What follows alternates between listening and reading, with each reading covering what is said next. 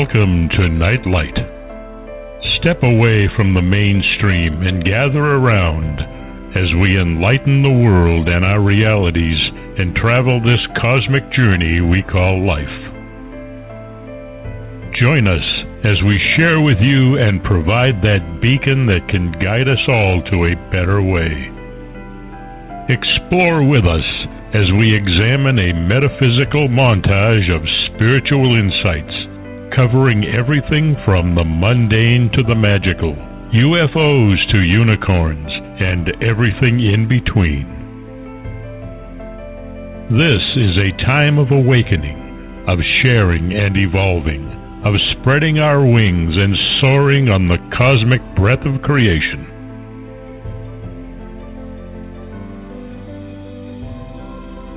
Come and join with other light minded spirits as we weave our lights together to seek understanding, enlightenment, and with a little luck, some wisdom. This is Nightlight, a reminder that you are never alone.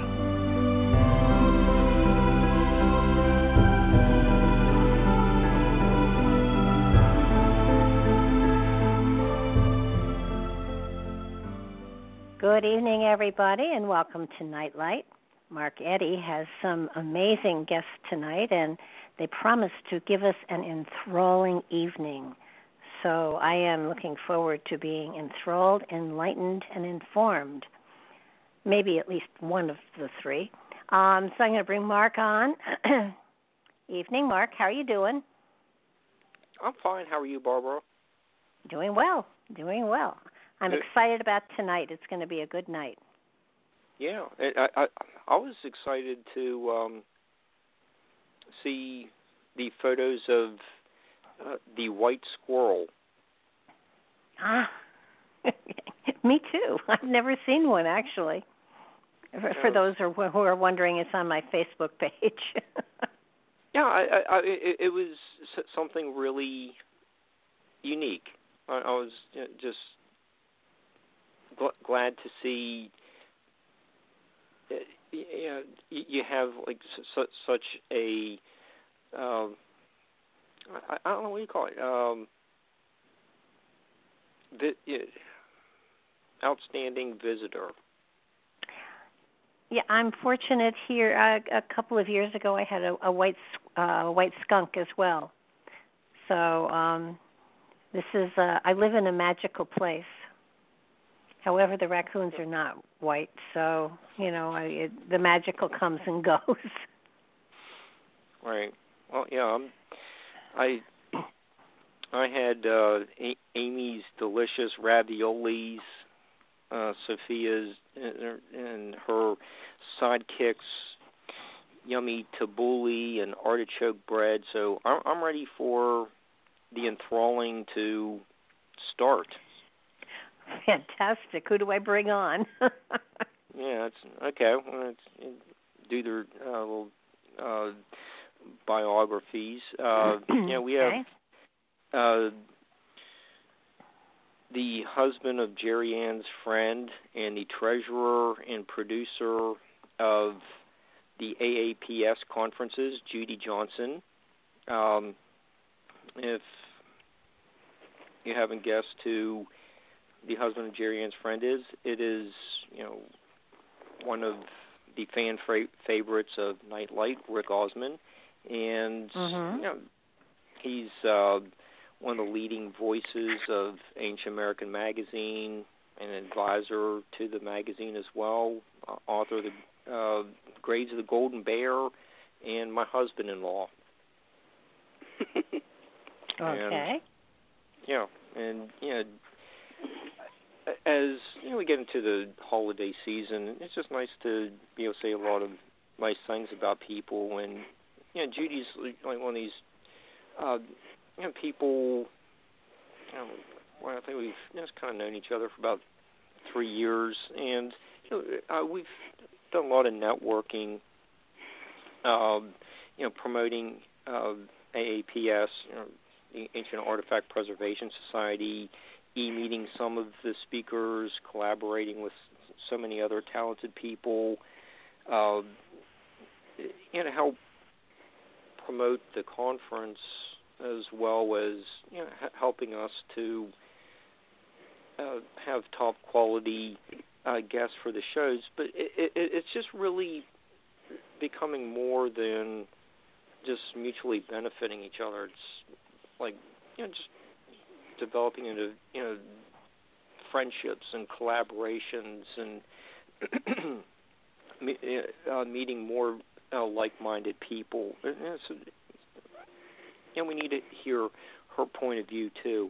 So, um, you know, so, uh, so, you know, so many people in the alternative history movement are you know, just becoming a close group, and it's motivated people like Judy who are making a positive difference. So, you know, I think we're just going to have a nice time talking about AAPS and where uh, you know these kind of conferences are going, you know, uh, the DVDs as well. So let's uh, get get started and welcome Rick and Judy. Thank you, Mark. Unmuted. Oh. Hello. oh, okay. There's Rick. Hi, Rick. And and and uh, so, Judy, you, you know, it seems like you're working year round to bring the annual AAP AAPS conference to you know a, a lot of people each October. Uh, you know, what does you know your job well, entail? Um, I'm sort of coordinator for a lot of things. I'm an experienced event planner. I managed a, a large art a national art show uh, for 11 years. Uh, I'm a firstborn Leo. You know, whenever I get involved in something, I wind up being in charge of things. And so, what's so exceptional about doing this work and bringing people together is one, like you said, the networking. And I will talk with somebody on the phone, and they will say that they're studying this and that, and this is what they're excited about. And I said, "Gee whiz, do you know this other person?" And they said, "No, I don't, but I would love to meet them." So I'll get permission to give out their phone number, and then uh, have them call one another, and then they find pieces to put together. When our group was founded, before we were even having a name uh, by our darling friend who's now gone is uh, Fred Rydholm, also a historian, uh, lifelong teacher, and he said, "Don't throw anything out. Lay all the pieces on the table and see how they fit." And uh, we don't need to agree with one another. If we all agreed, we'd never learn anything. And so we apparently have an exceptional conference. I've heard from people who go to other conferences that said that Ours is more fun, warmer. Nobody hollers at the speakers. and I said, Really? They do that? They said, Oh, yeah, they do. And we have many differing areas of research, different personalities, different ideas, and we don't need to agree, but we do honor the presenter and we honor the research. And my biggest kick is at a conference when somebody will say, dang, you know, that's just what I've been looking for. It's sort of a missing piece for me. And it does. It kind of fits our philosophy. Lay all the pieces on the table and see how they fit. But uh, what's cool for me, I keep thinking throughout a conference, it's a small world after all. And the more that we know, the world does seem smaller, the more that we are coming together. And our Native Americans in our group point this out to us. They would not be with us if we did not have harmony. They would walk right out. But our native population of attendees is growing, and our participation. The chief of a tribe here, of the Potawatomi tribe here, is on our board. They like what we do. And they've even invited us to be participative and use space in their cultural center. The uh, Potawatomi Cultural Heritage Center, which is built in the shape of a turtle, so it's called the Turtle Center, and they've been unbelievably generous and just darling. We love them, and apparently they love us back. And we have uh, two cousins, the Jibwa cousins, who close our conference. We never know what they're going to say. I never give them a title. And they sort of move with spirit. They come and listen to the conference and all the speakers. And and then they say what they're going to say and it's from the heart. It's very warm and it's loving and we all get warm fuzzies and and are happy to be together. Uh, and yeah, my biggest kick is people on the phone. I learn so much from them, maybe more on the phone with our potential speakers and speakers than I do during conference because I'm tearing all over the place and missing things. So there. Okay. There's a bit and, of it. yeah, and um, Rick was at the uh, conference in, in mid October and first weekend of October. Yep. We hadn't seen Rick for I don't know f- five years maybe at conference, and we were delighted to have him back. And I tell you, we were impressed.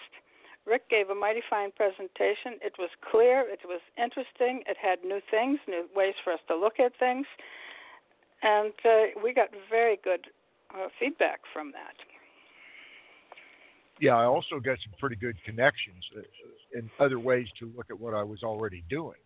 That's cool, why I really. See? That's what I love to hear. The uh, yeah the I watched the DVD last night, and Brenda and I sat down and watched it of my presentation. By the way, Keith is an expert editor. In the DVD, you don't hear me say uh, not even once. Oh, oh yes, our I videographer. Said, uh, hmm Keith Pokinghorn, and he loves coming to the conference too. He says ours is his favorite event to film. Oh, they don't call it filming anymore, but to record. Yeah, he did an ex- they they did an excellent job. He didn't do it alone, but sure arranged it out. And you know, Judy said you know, Rick had a great uh, presentation, taught everyone you know to look at things differently. Uh, Lon Krieger was there, uh, Lee Pennington, so, so many other people, and if people weren't able to get uh, to Michigan in October, they can uh, get uh, DVDs of the conference and see what they missed, and Mhm. hopefully be there next year. What uh, can you tell us a little bit about the DVDs Right. that uh, Rick have- just mentioned? We have eight DVDs in a a nice little snap pack box with a, a wrapper on it showing photos of all of our speakers, and uh, it's it's kind of a it, well we got all the speakers. We have got one of our fun things. We try to do something interesting and fun on a Friday night. One year we had the native dancers. Wow, they just knocked us out. Um, and we've had drumming. And this year we had drumming and storytelling. It's always been drumming all three years that we've been down at the Island Resort Casino Convention Center. And we rent the entire convention center. Beautiful service, beautiful facilities. They've got the equipment that we need, and the food is outstanding. And the service, they bend over backwards to make things go right for us. And uh, we sure like that and appreciate it very much. They also Okay. have a saltwater pool. Like, Ah, and- I, I'm saying that because I really enjoyed it. I can't do chlorine; it chokes me. I mean, literally, I get choked. oh right, I can't go in the chlorine pool either. So they have a Well, saltwater pool nice. and a saltwater hot tub at the hotel. Just in case Wow. you didn't know that, Judy. Didn't know that. Maybe I'll try I've it next time. saltwater hot tub since we came. And, and uh, Ju- Judy, where can people get the DVDs if Our website is www.aap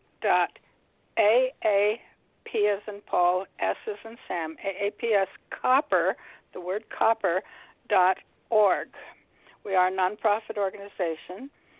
Uh, we've done a lot of things by the generosity donations of people, uh, and in cash, in items to put in our silent auction, and now artifacts to put in our exhibit. And so we are growing.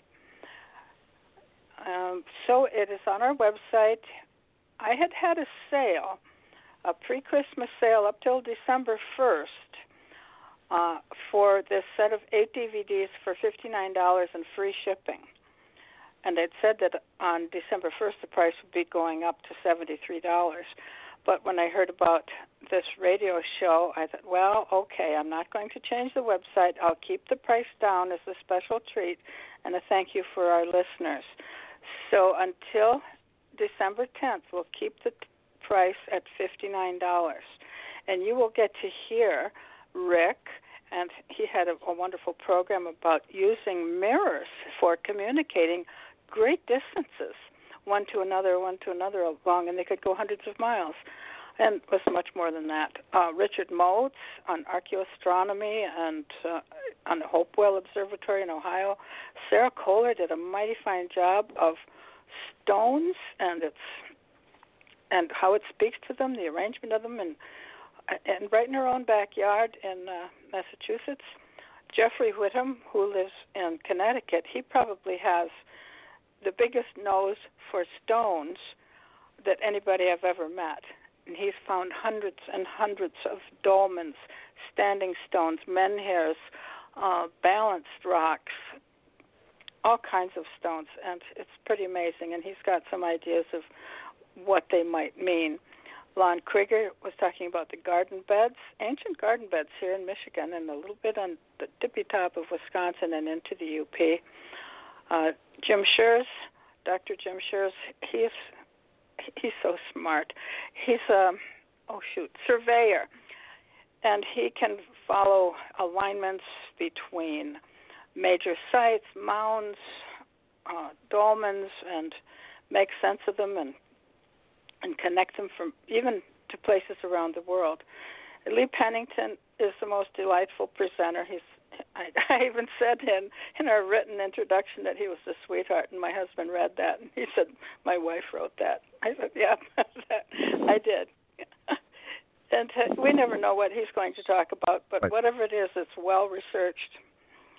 And uh, Jay Wakefield, who's written a couple of very good books, he travels the world, and he's talking about the curious Ica stones of Peru and we had uh, Earl Meshigaud, he's uh, the director of the Turtle Center, talked a little bit about the Potawatomi community. And uh, Steve Spearson made a very interesting connection between crop, well, there's more than circles, crop events, and how they connect with some ancient sites and ancient glyphs. Uh, Carl Johannessen, who is now 93, he made the trip all the way from Oregon and he's a darling too. He wrote one of the most probably important books, and dang if I could remember the name of it. Can you, Rick? It, it's I, about. He has a couple, but I don't have either one of them in front of me. But he's uh, identified 480 odd different species that could not have gotten here without mankind intervening and, and sailing. Right, and so he knows about the the marine travel of ancient times and how they would have accomplished that, and then things uh, from food to bacteria to parasites to uh, animals that are where they don't belong, and he's gotten evidence of that. So this was his last conference, and uh, he was delighted to be there, and our audience treated him so kindly and very much appreciated his wisdom. And another fun thing that we've been doing since we moved to the uh, island uh, is to have a Friday night and a Saturday night panel discussion at, with all of the speakers who were on that day. And uh, anyway, I just think that, that oh, and all of that is on this DVD as well as some cuts of our exhibit room, and uh, so you get a feel of what it's like there. But you don't quite get the warmth, you have to come in person, and we'd love to see you there.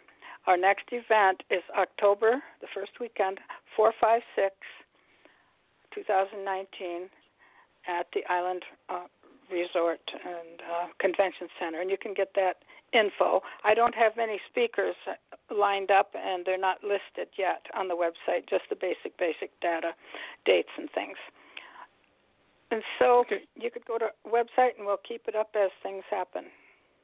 Okay. And, and um, Ju- Judy is uh, the um, uh, part of Watomi uh, Cultural Center in in the Potawatomi? yep. Uh, uh, Potawatomi uh, uh, Cultural Center in the mu- uh, um, casino. No, it's a, a mile south of there Oh, on Hannahville Road. okay. Not even a mile, not far away. Okay.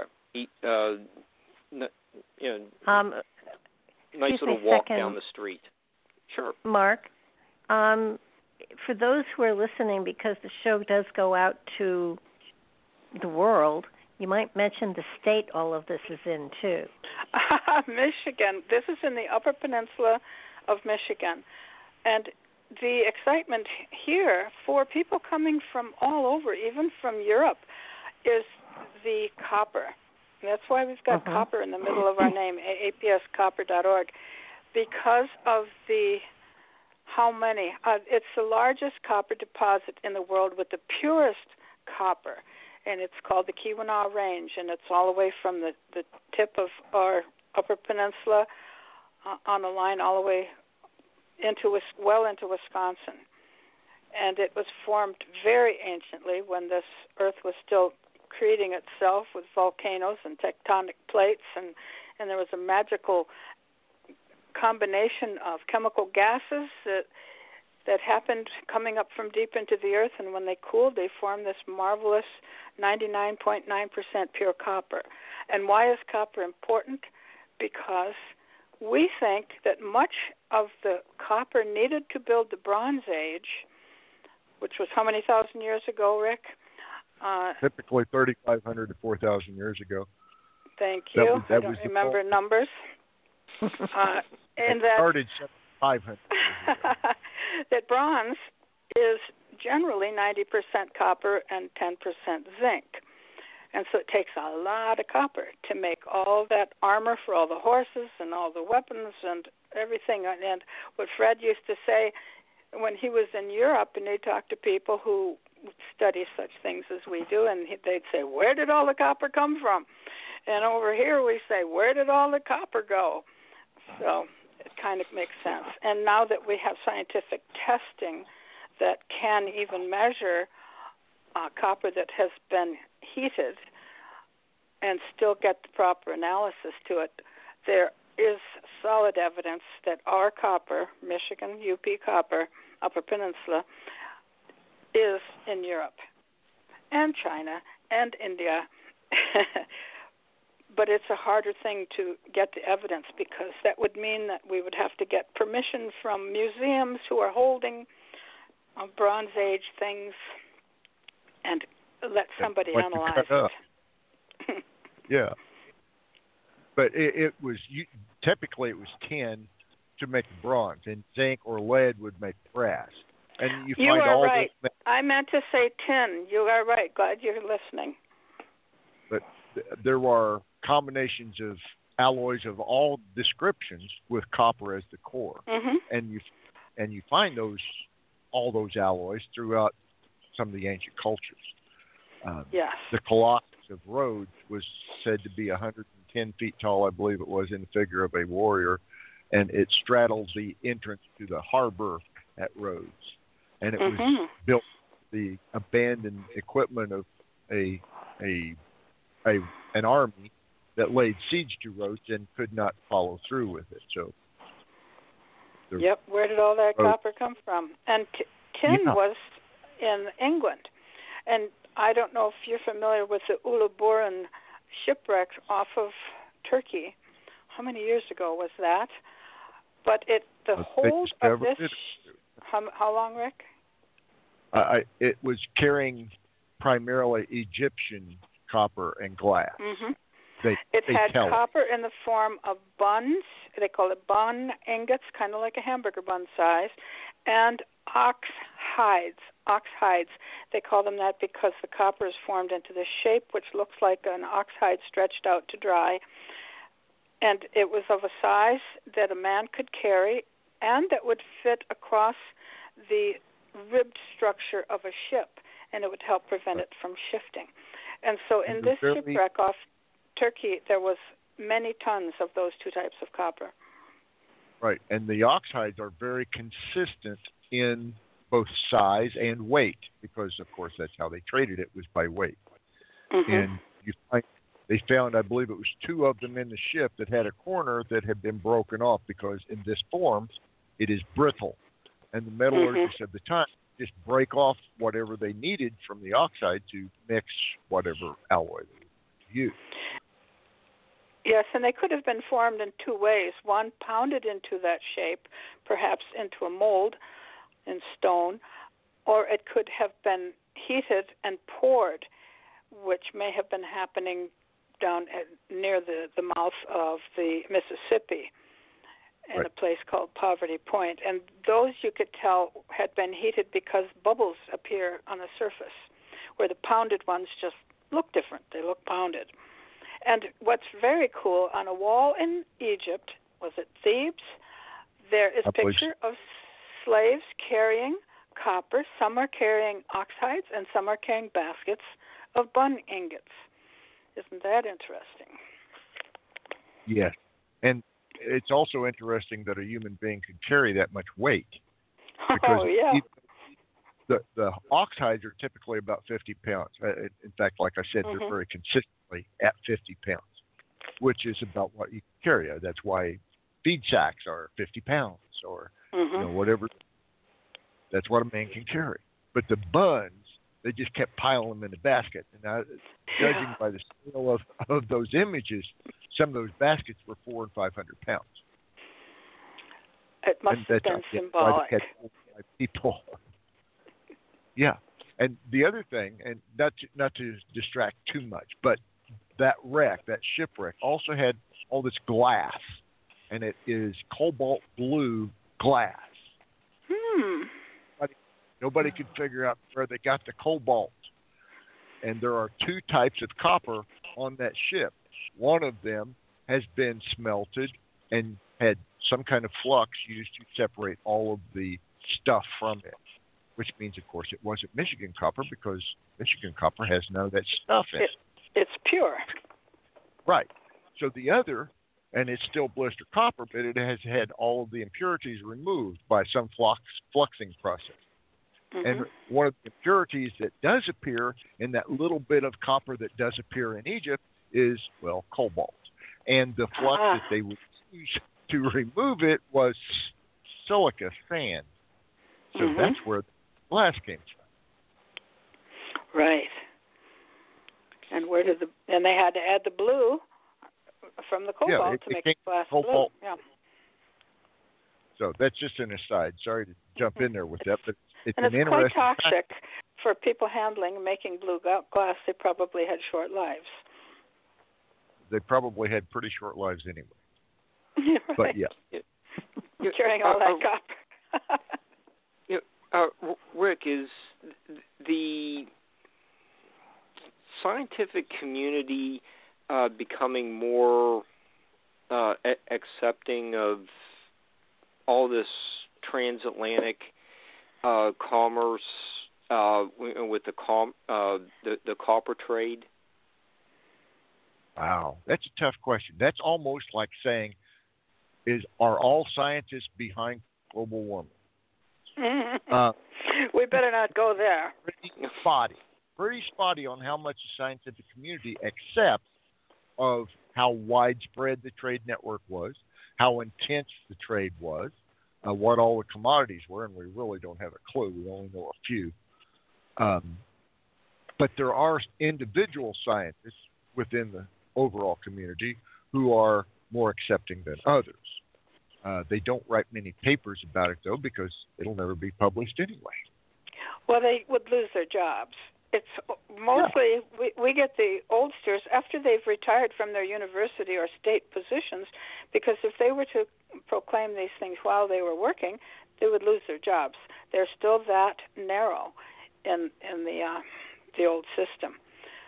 But we do have television now and we've got shows that are presenting these things and they're very popular with people I mean, I'm in the paper doll business, and I get my customers on the phone, and and I might be thinking about AAPS and and the conference, and I said, oh, I have to take my archaeology hat off and put my paper doll hat on, and then my customers will start asking me, and it's like they're so interested, and they say, oh, my favorite shows are the on the History Channel, and we can just talk about it. So it is becoming more public, more popularly accepted, even if not among the the um, people who are still working in universities and state offices. Yep, agreed. It, I found it pretty interesting recently. Um, I had occasion to correspond with someone who works at an archaeological uh, museum slash laboratory about a particular artifact, and they were very excited that I was interested in this artifact until they found out what kind of research I did. Mm-hmm. And then the communication. So they're afraid of it. They are afraid of it. They had the artifact. Mm-hmm. and they they don't want to know what I think of it, apparently. Mhm. Yeah, the old guard. It's hard to let go. But that goes way back, and I'm sure you know the story of it too with Colonel Powell, the pre-Smithsonian. Or what years was that when Powell was out there being sort of the amateur professional archaeologist for the government? Well, he, he was an amateur professional geologist first in 1868. Uh, during the Civil War, he lost an arm at, I believe it was Shiloh, um, fighting for the Union. He was an artillery officer. Uh, he, his retirement was actually as a major, although he was recommended for um, then in 1868, he and a canoe went down the Colorado River alone, mm-hmm. and no one had ever done that before. And when he got back, the people who sponsored him, because even back there the caravans had sponsors, um, they said, "Why didn't you take a photographer with you?" And he said, "Okay, I'll do it again." And in 1870, he did it again with photographers and other folks along for the ride, and it made him instantly famous. The first time he was secretly famous, then he was mm-hmm. widespread.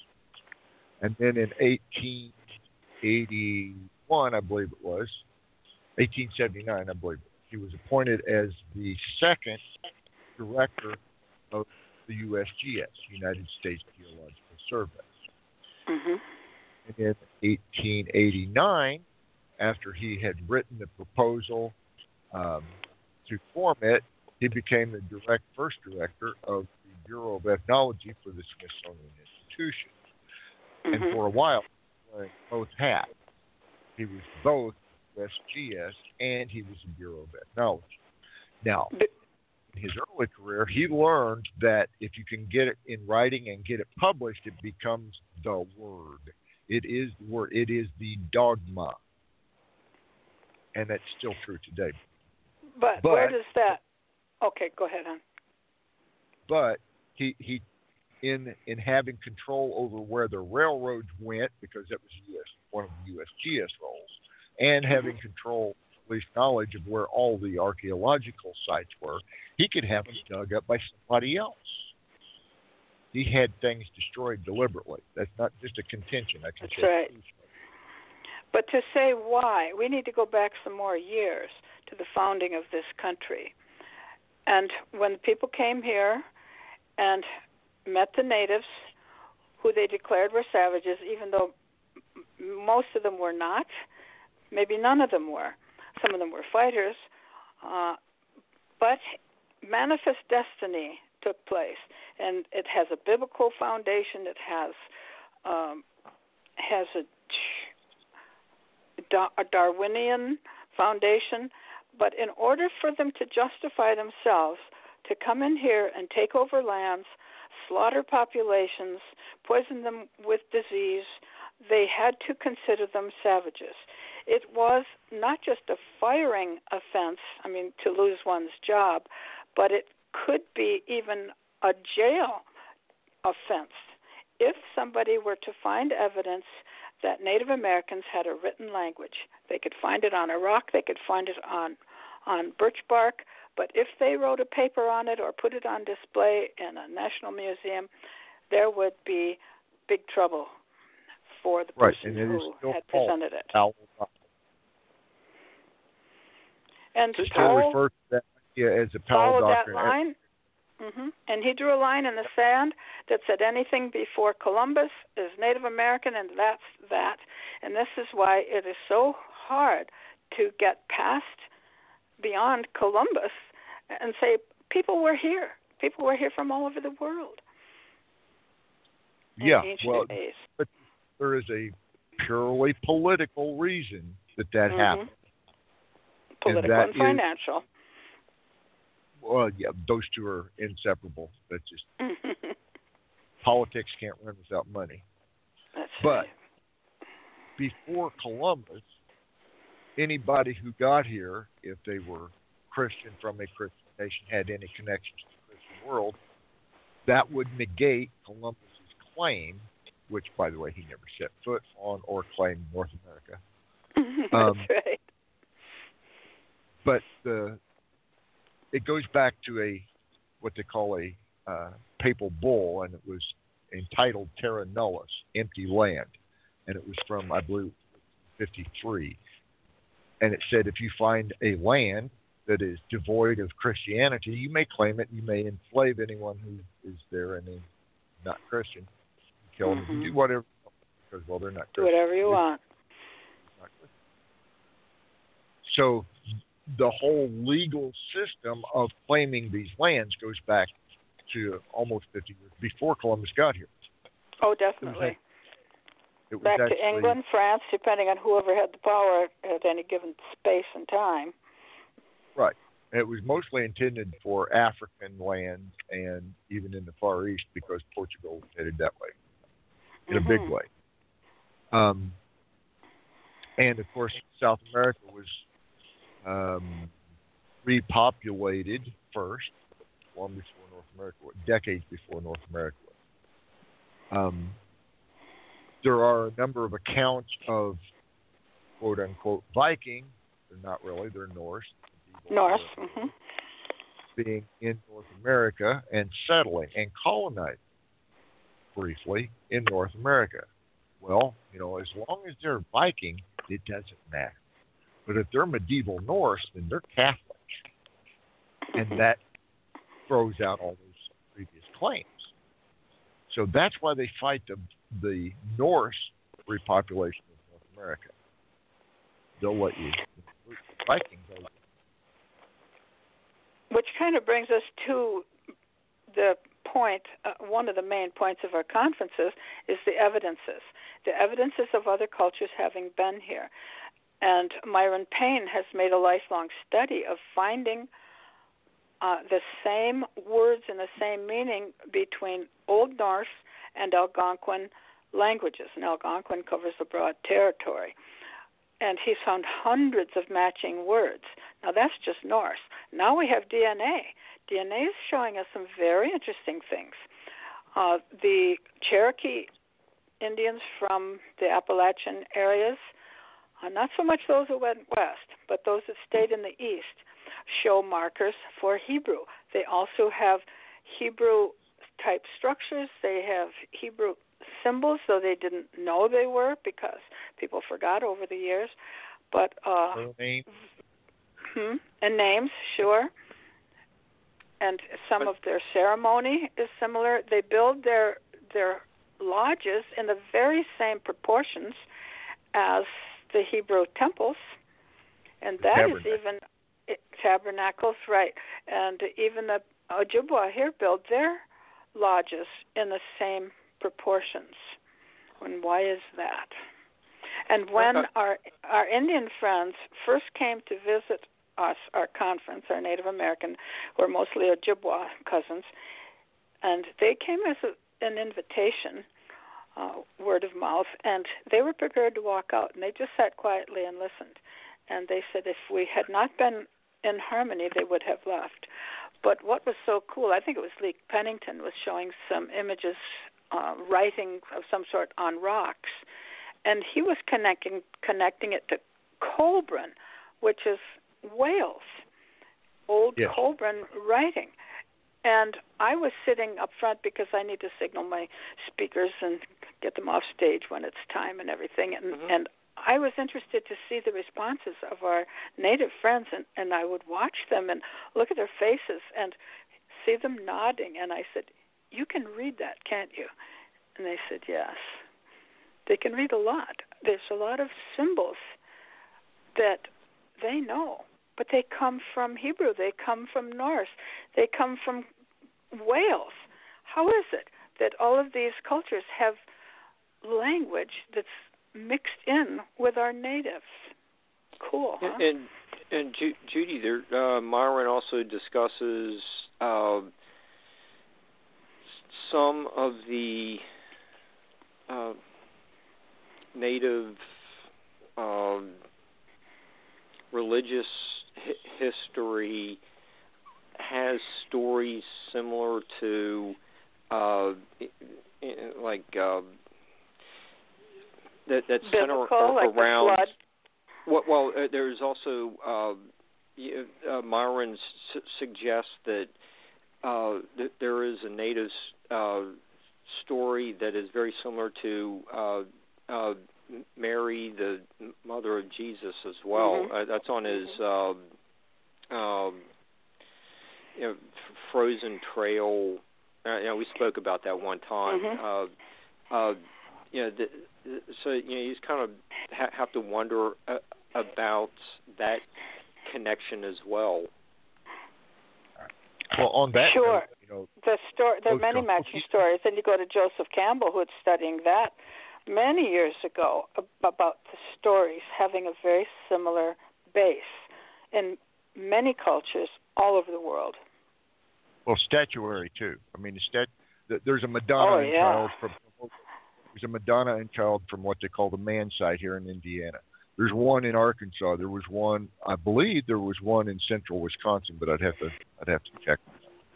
And they're they're so similar to some of the European Madonna and child statuary that Mm-hmm. it's uh, it's a little too much of a stretch to call it a coincidence.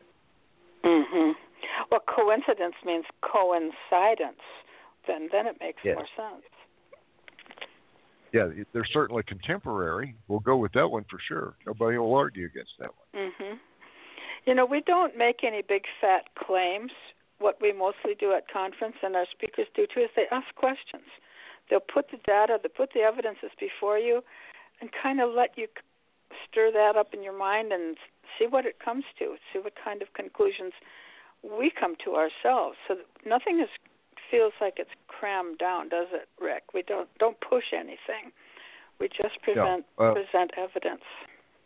And and when a speaker is done, sometimes before they're done, someone in the audience will have something to contribute or to, you know, uh, contradict if they want to. And, And they do that them. in a nice way. And and like I said, and we let them. We we don't throw anybody out. Um, right. We never have. But getting back to the whole uh, language and symbology parts of it, I, I, I'll, if you want, Judy, I'll do that in the next conference. Um, they, all these cultures had their own language and their own symbology and their own means of communication and their own numerical systems, and they had hmm There's another thing. Very sophisticated mathematics. And it's embedded in a great many of the earthwork. Yes. Very complex, very Well, intelligent. Oh, yeah. Uh, and like I said at the end of my presentation, who did all this first? I really don't care. Really. hmm I really don't That's not a contest. no, it went both ways. I mean, the, Right. the European and Africans and Chinese all learn things from the Americans and vice versa. Yes, and I here we are gathering all this evidence about people from from China, India, uh, Europe, in uh, all those places that came here and left their evidences. Uh, some stayed, some left their DNA and went back home. Uh, some left bits of their culture, but I would love to learn more about our natives having gone elsewhere. Now, one speaker right. touched on that, but then she didn't go very far with it. Uh, that we had some natives who spent some time in China, and they were the Sauk Indians, S A U K, Sauk and Fox Indians, who apparently had left some very considerable uh, evidences in an area I can't tell you where in China, but uh, I wish she had proceeded with that some more because I find that very fascinating. Oh, indeed. I, I believe you're talking about uh, um, the Nicholas research, correct? Mm, well, Joan Price, but oh, yeah, oh, oh, yeah, yeah, yeah, yeah. She had a difficult time getting her ideas across. Yeah, a little uh, bit, but the it's a difficult topic. Yeah, Mhm. Rick, uh, Rick was, uh, you know, from the conference, the MES conference from a few years ago we attended. Uh, uh, you know, the Nicholases had that gr- great, uh, uh, you know, presentation that, you know, presented convincing evidence that the Chinese were Mhm. in the like, uh, was it like the Cahokia area in the 15th even up, century? up towards Yeah. Chicago, even up, Right, right, right, right. It was far, farther north. You, you, you, you're, you're right, Judy. Actually, Alton is where they left their giant painting, but um, they also, according to Laura's research, brought smallpox as a means of warfare Mm-hmm. and kind of put, put the quietus to, I don't know, 15, 20 million people. Yeah, well, that was done. Even our uh, Potawatomi friends, uh, when that was an amalgamation of three tribes, and they called it the Three Fires: the Ojibwa, the Odawa, and Ho Chunk, and they became the Potawatomi. Maybe it wasn't Ho Chunk. What was the third one? Ojibwa. Uh, I, I probably have this wrong. Ojibwa, Odawa, and and and anyway, the three fires. But the part of the story of the people who eventually became the Hannahville community, who owned that casino, uh, they were much much larger. But they got a gift from some missionaries that had scabs in it, and it killed more than half of their people. And I think they were down to 12 families, maybe 14 families. And that's who is pretty much is the foundation of their community today. And yet, as horrible as that was, another missionary couple came who were kind and loving and helped them recover and helped them restore uh, who they were again. And the wife's name was Hannah, hence the name Hannahville. And so their community is named after a, a white missionary woman. So you can see, as hateful as some whites were, others were just as kind and so it goes both ways you know we got good people and we got Yeah. bad people everywhere So the uh, the upshot of the Nicholas research is that they've been invited to um, China to Mhm. talk about how who has China.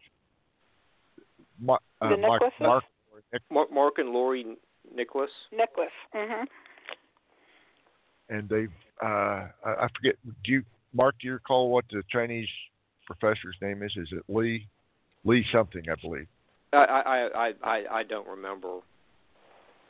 But he has uh, arranged for them to present in uh, two, or, two, two or three different excellent events. good for them Yeah, and Well, they, uh, she, she reads Mandarin and uh, Gothic Mandarin. got She sight reads it. Yeah, that Wow. means it's like 500 years old. So all 3,800 characters of its alphabet.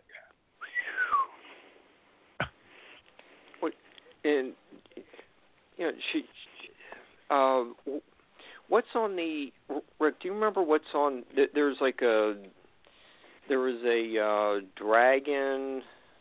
Uh, mm-hmm. It was like a, right. a we, huge painting uh, on mm-hmm. a rock outcropping along the river, or some, uh, someplace right. like we were that, told where the for decades or a century, century and a half anyway, that it was had been called the Piasa bird. Piasa oh bird. yes, Piasa when, or Piasa. When Mark and Lori started researching it, they found out that the only description before it was destroyed said it was two intertwined dragons, intertwined in a very specific way. And on their first trip to China, they found its uh, identical twin as an arch in a very specific city, the one where that fleet returned to. So someone had done some sketches and made an engraving of it, so we do have that as some kind of pictorial evidence that that did it. Yeah, they had found one, one surviving image of it.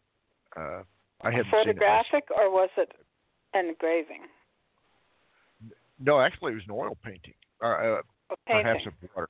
Uh, it was a painting. I don't don't recall mm-hmm. immediately. Well, somebody but did get it down. Cave at the base of the cliff. Now, here's where it gets really interesting. The reason that we can't go look at it today, there is a recreation further upriver.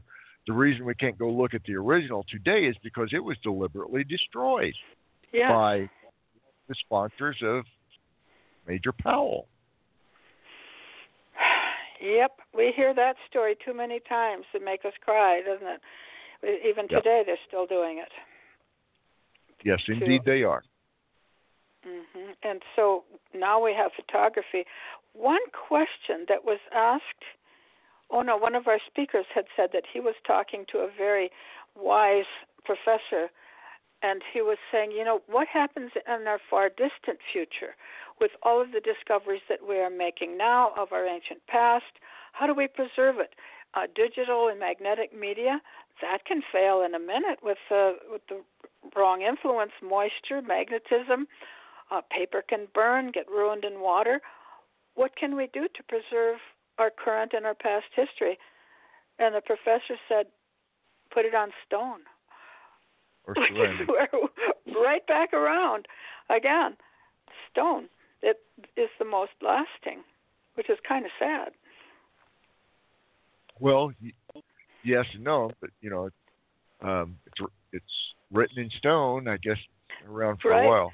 It's, it's concrete evidence, but concrete it evidence is. will degrade over 500 years or so. Roman concrete seems to last longer than any of ours. Yes, it's made differently. And look at the the made concrete that Sam Osmanagic is finding there in Bosnia. It's been analyzed to be superior to any cement concrete that is made today or even in the last couple hundred years. I mean, this concrete goes back perhaps 30 or 40,000 years because of some wood that wood bracings that they had had analyzed in several independent labs, and they put it way back, way before Egypt. Oh yeah, Egypt's way pyramids. before Quebec Happy. And But, there's another uh, one. There's just a little sample of a cover up right there. When Hawass, the Egyptian historian, sent his people there to look at the Bosnian pyramids, they said, "Oh my, yes, this is real. These these it's a step pyramid that they're slowly uncovering. This is man-made structures. There's huge, huge hewn stones that I don't know how they moved them. Same question happens in Egypt, but they said, "Oh yes, this is a man-made structure. This is not a natural hill." Well, very shortly after they got back to Egypt, they became hills again.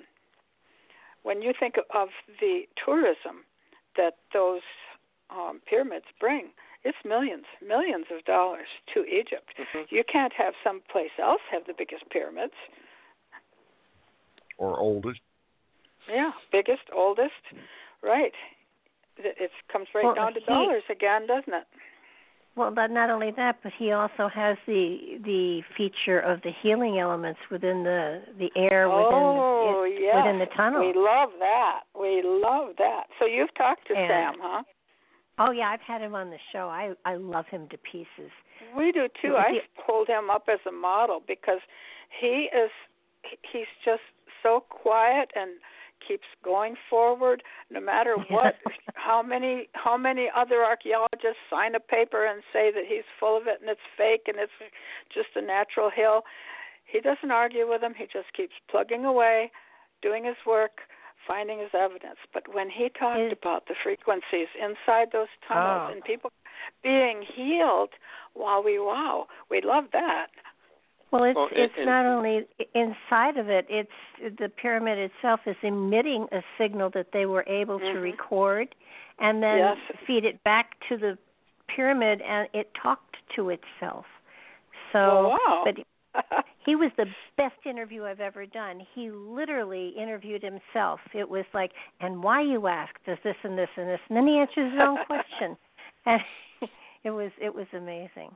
Well, well, he Barbara, showed he- photographs of a river. There is water under the pyramid Uh-huh. and a river, and it, the river was all orbs. They had you could somebody was scooping their hands through it, and I don't know if that, what they could feel, but it was they were standing in it, and this river of little white light balls just flowing right along amazing, as well as some floating about in the air. Lots of orbs everywhere. Oh yeah. Yeah, Yeah. Bar- Barbara, and, and uh, you know, just to link what uh, Judy's talking about with you know, more Dr. Sam's information is, you know, there were the spheres uh, found throughout the town too. Oh, sure. Oh, the ceramic boulders, you mean, that change the Y- water's direction? Yes, uh, s- s- Mm. Yeah, it's been a But while some since. say, some say they're natural, and some are natural because of the way that the broken ones have been flaking off and how they formed into such beautiful balls. But others are definitely made of a formed material, probably cast. Mhm. Yeah. uh, So who, has the technology? If uh, you know the Bosnian pyramids, say around twenty thousand years old, well, who has that kind of technology to cast these perfect spheres? And you know they're, they're they've been buried for you know th- thousands of years, and they're just being like unearthed now. What uh, who, has that technology at, Mhm. at that time period? Well, there they even found um, glyphs that were similar to, but not hieroglyphs, and um, they they interpreted them too. And um, but but what did you they know, I- say? so somebody interpreted. Yeah, uh, it was on one of the big ceramic things, and basically, and I'm going to have to paraphrase because I, you know, I, I don't have it in front of me, but basically, it said that the tunnels are not filled. Um, uh, we're going to have to be hunters and gatherers Oh. until the Stargate opens. Mm, interesting, interesting.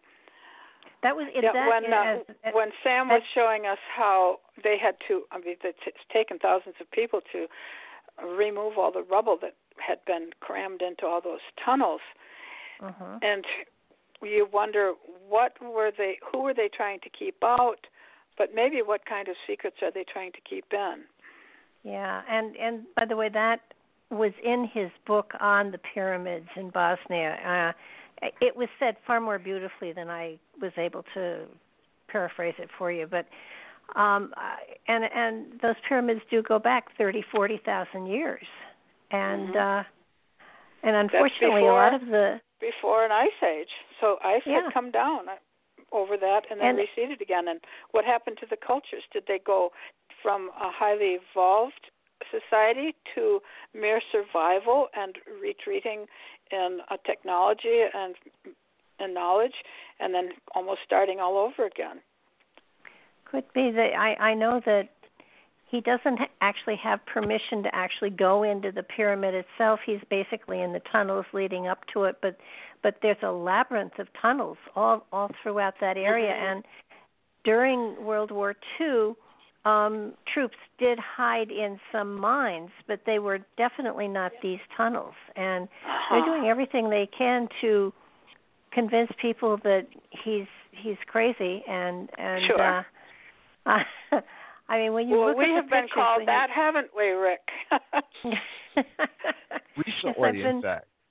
I, I I've had a few few few of those barbs have been thrown my way too, but um I think what what it was fascinating was that people with arthritis who went to volunteer and help clear found that their arthritis was cured and people with high blood pressure and people with and so many other even. ailments.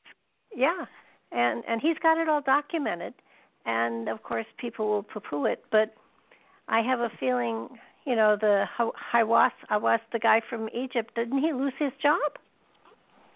Oh, he got it back again. Oh, Yeah, he jeez, did. politics.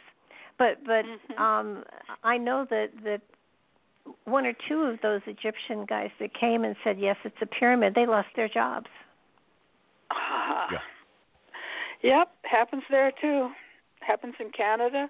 I don't know about Europe. They seem to be a little bit more open to the crossing over back and forth in old ancient times. Uh, but they're still they Well- have their limitations too. Well, Egypt has for for centuries, hundreds and hundreds of years, been the the the crowning jewel of antiquity, and and to have other places move ahead of them is so far out of their frame of reference that they just can't stand it. Mhm. They've been top dog for too long. Yeah, but they also have tunnels under the Giza Plateau that they aren't talking about Certainly. too. So Certainly. And they found water under the Mhm. pyramids, Oh, yeah. which apparently is happening all over the world. They're finding water. Yeah, and Well, That's a under pyramids, the- finding water under pyramids specifically. Mhm. But- under pyramids. Well, that person who built his pyramid house outside of Chicago, he was building the house and water came. Hmm. And then they had to create kind of a moat and a bridge path effect because he built the pyramid and the water came. well, Unexpectedly. pyramids pyramids do have energetic power. I mean, they can do. sharpen razor blades and they can enhance seeds. I I can't uh, you know, Yep. it's not too great a reach to say that they could attract water either. I have got a four foot high copper pyramid standing right in front of my face here in the living room that we bought at uh, at one of Marta's uh, copper, uh, not copper, uh, pyramid conference a couple of years Mhm. ago. Yeah, and um, you know, Ju- Judy, there, there's the emergence of the um, uh, you know really ancient uh, dates for uh, Gunung Padang in Oh, sure. uh, like uh, eight uh, southeastern Asia, and Indonesia, actually. I, I, I, I, Indonesia. Right, Rick. I, yeah, yeah. I, I'm, I'm sorry, I said the wrong place, but, um, you know, that that would you know, be going back to you know, the deep antiquity that is contemporary with um, uh, the Bosnian pyramid. Do you can you name a date? it's- Actually, it's younger. Yeah, the I think uh, it's Lee younger Pennington, than. hmm Go ahead. Lee Pennington went over there and he talked to some of the experts, and he actually made a, a documentary about it.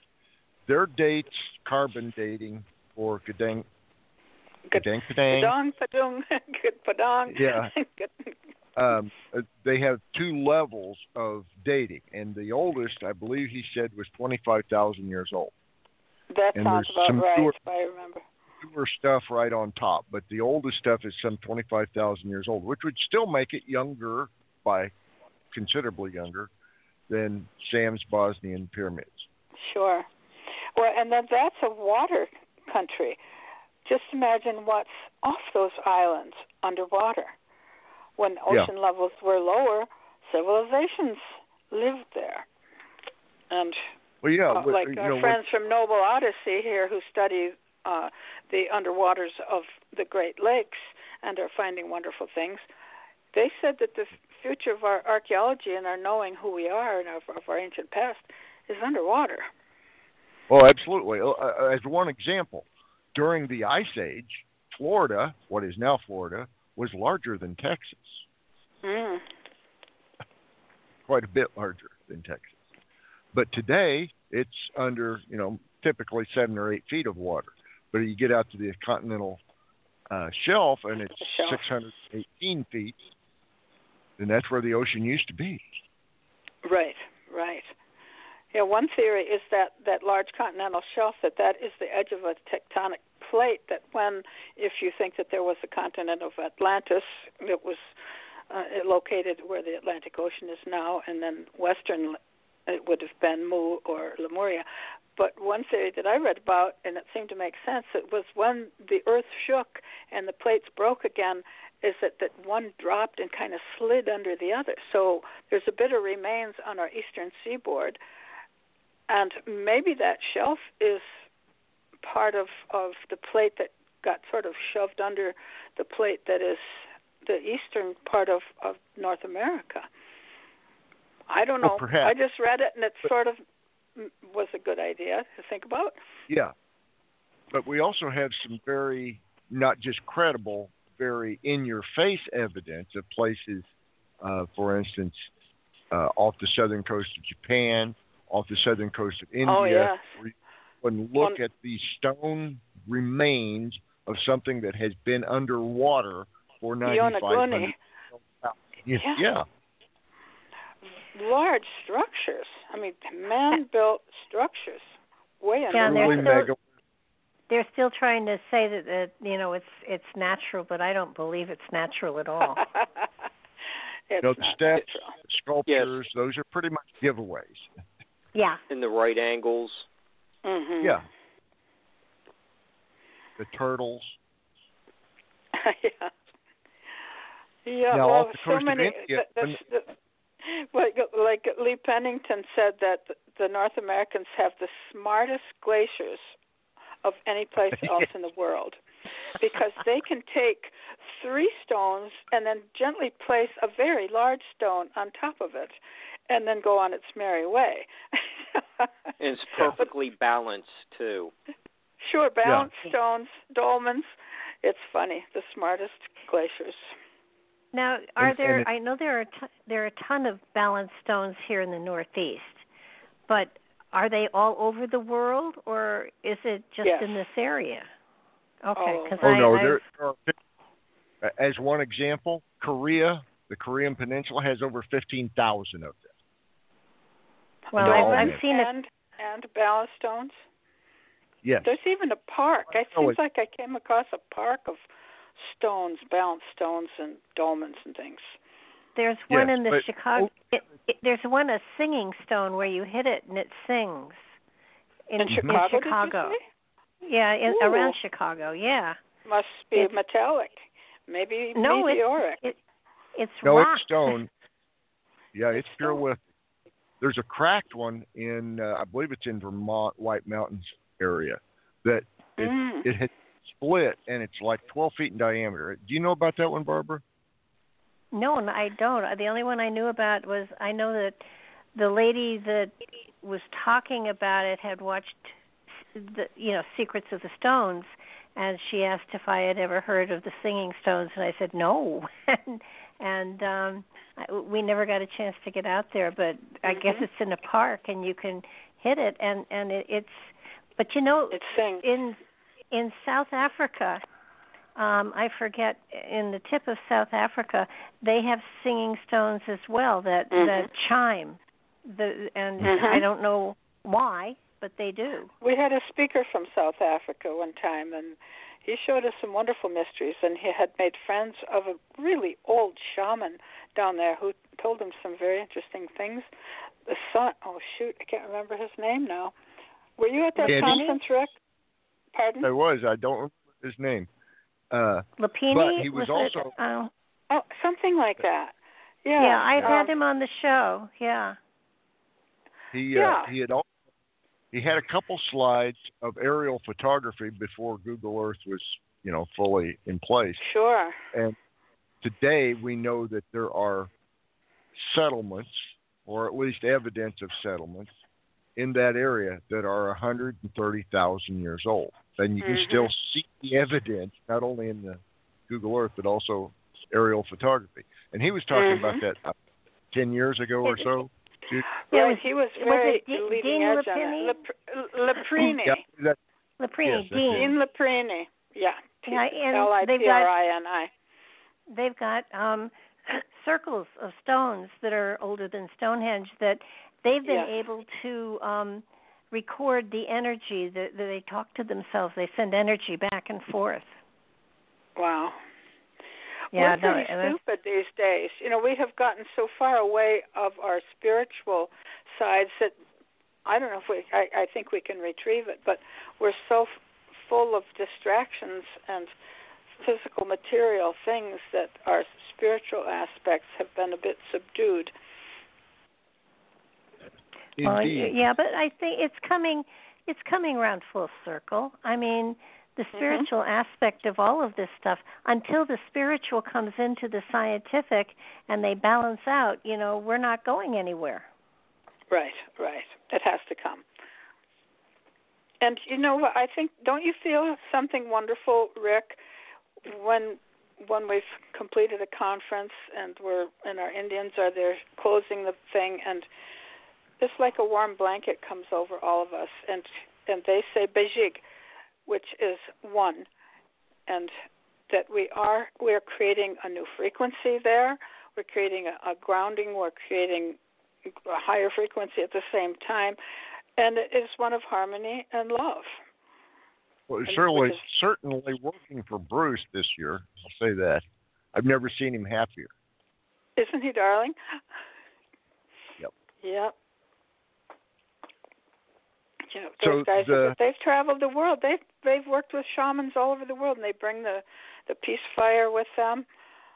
And uh it, they speak in a a little bit um, you know, imperfect grammar style, but it, it suits them and they're so sweet, so sincere and so wise. And they have so much to bring.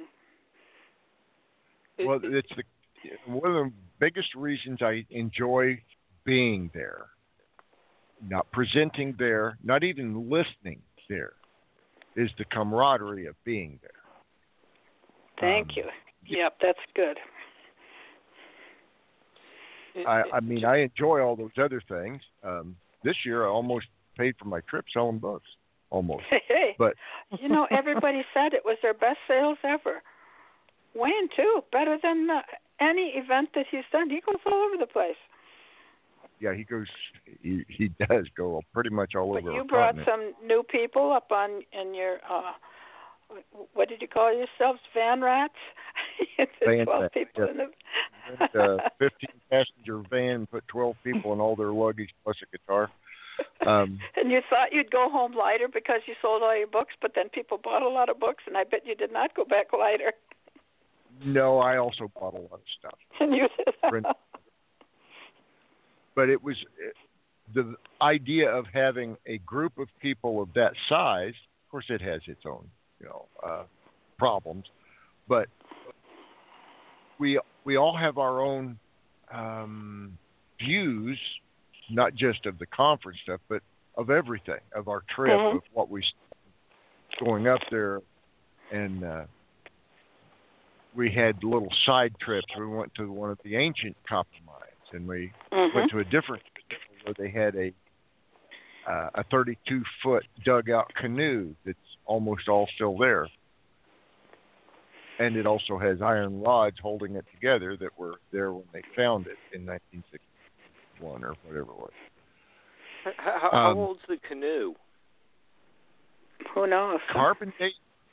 Yeah, the carbon dating. Uh, Lee couldn't remember, and we couldn't find anything at, at the casino that said it. But he had talked to one of the researchers, and it was either dated to 1200 AD or it was dated to being 1200 years old, which is how carbon dates usually are read. But it has iron support rods and oarlocks on it. Mm. That's kind of an anachronism. it it it's not boring, is it, Rick? And no, it's always challenging I mean, to find those and the more you learn, the more you know you don't know. That's exactly Yeah, right. but that's the adventure. It's a journey, and and you know, kids in school think, well, I, I've been through the book, I've learned it, and that's it, and they close the book. and it, it's not until you get to be older that you realize that there's a library out there. There's more books than you can possibly ever, you know, Yeah. ingest. Well, and children have that natural curiosity too. They want to know about lots of things. When people ask me, you know, who comes to your conferences? And I said, people of intelligence and curiosity. They don't need to have a special interest in archaeology. Look how broad we are. We're we're not just about archaeology. We're about life, and we're about history, and about sharing, about people. Uh, It's so much. And so, indeed, isn't that right? People of intelligence and curiosity.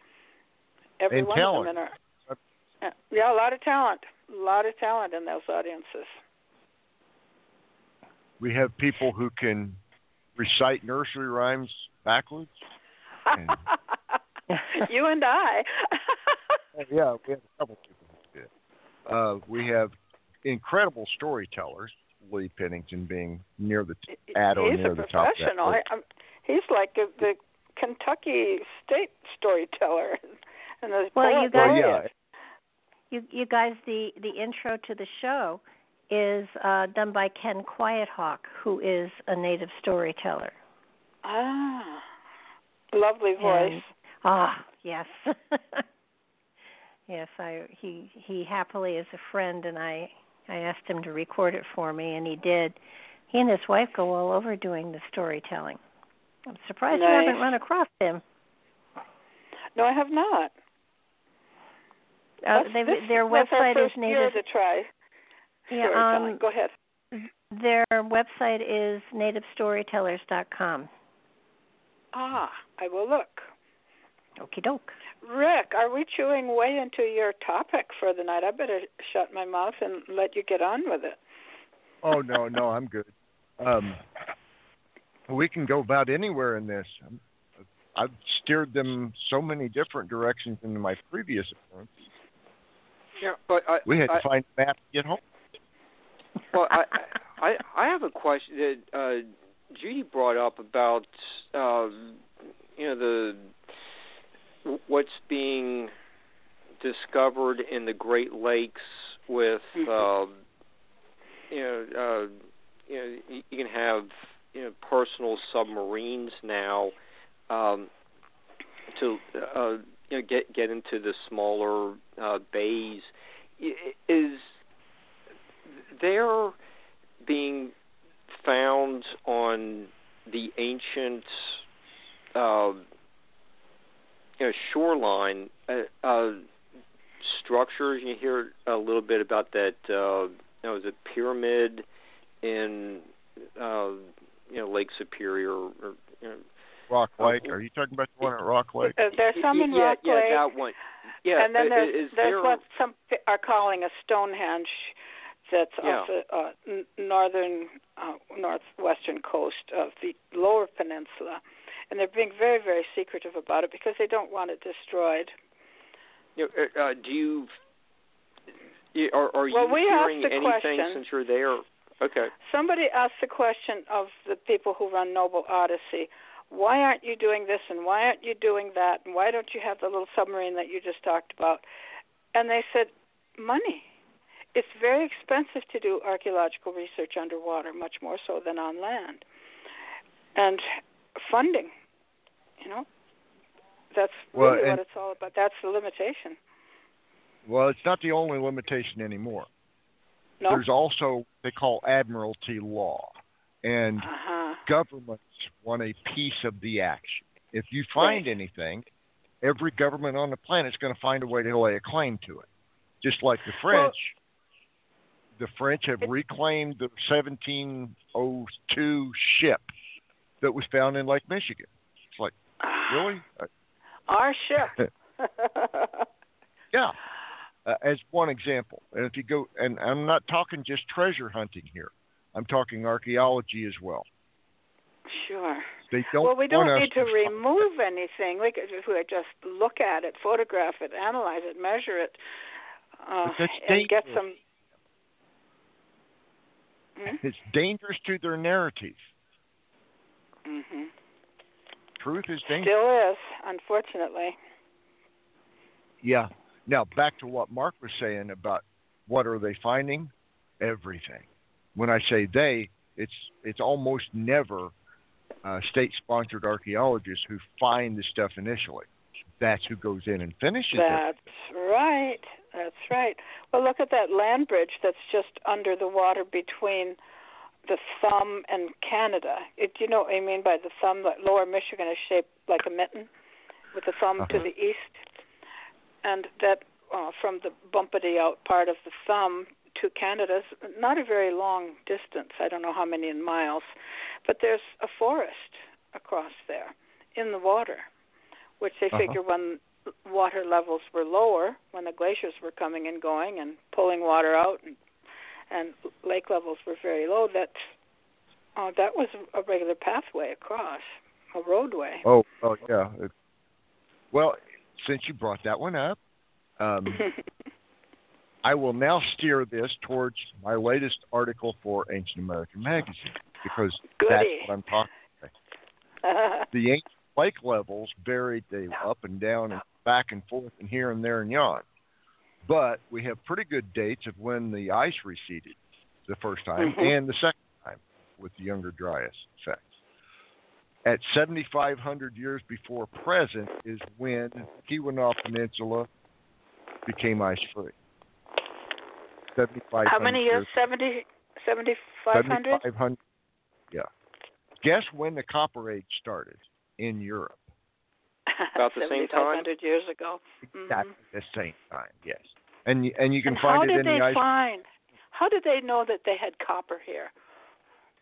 How did they know to dig down 20 feet in a very specific spot to get copper? Didn't That's need to dig question. though, because the glaciers had dropped so much copper. Most of it was taken right off the surface. Well, most of it was, but they still dug. I mean, you Yeah. can go find the ancient mines. You, in fact, the entire modern mining industry is based on on one particular spot where they found like a hundred thousand different timberstones. I'm getting a feedback. Yeah, I missed a couple of words. I don't know if, if you other people are hearing what Rick is saying fully.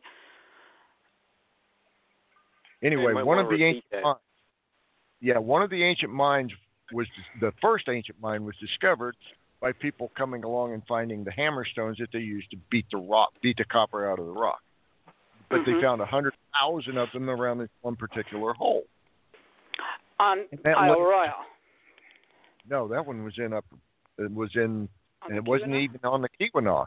It was in the Upper Peninsula, but not on the Keweenaw. Maybe toward Ontonagon. Uh, Yes, it was. Very close to Ontonagon, in fact. Anyway, that particular mine, ancient mine, started the entire modern copper industry of Michigan copper. So the the lake levels that were changing with and without the ice were also changing the water levels of rivers and lakes and whatnot of it draining off as it melted. So at a very specific point where what they call the continental divide, the water that runs into the Great Mhm. Lakes versus that runs into the Ohio and Mississippi valleys, Mhm. is is currently pretty much going across northern Indiana, up through Ohio and into New York. But the the upshot of this is 4,000 years ago, the water levels were at the right place where you could canoe from Isle Royale to the Ohio River. Right. And that I had done a chart one time by looking at at uh, just I guess Google Maps, and you could just see by the depressions in the land where rivers would have been, whether they're there now or not. But there was perfect uh, accesses between Lake Superior into Lake Michigan, two different major ones. One of them was the Au Train River, which now runs two directions. So there was a glacial rebound about Mhm. one third of the way south, and and now the river runs into Lake Superior and into Lake Michigan. But at one point, it just went south, and it was a major waterway. Right Indeed. into, from Lake Superior to Lake Michigan. That's the shortest space across the Upper Peninsula. Yeah, but that wasn't the, as far as you could go. And the other thing is that Sault Ste. Marie, 4,000 years ago, there were no rapids. It was a placid, just nice One level. canoeing, One, one level. level. No higher. locks needed. Correct. And and you could literally you could canoe from Isle Royale all the way to Poverty Point. Uh huh. And Rick, Yep, um, and and no carrying of canoes full of copper anywhere. It just Correct. yeah, uh, uh, and Rick, we might need to e- explain to um, s- some of the audience members uh, what Poverty Point was, the importance of th- this. Uh, Why uh, we that? archaeological site in Louisiana. yeah, go for and it, it Rick. dates to uh, it has a series of earthen earthworks, I guess would be the right way to describe it. They are concentric circular earthworks with pathways cut across them. Um, at one time, there were seven rings, and it has been eroded substantially by the Mississippi River. It is dated to approximately 3000 BC.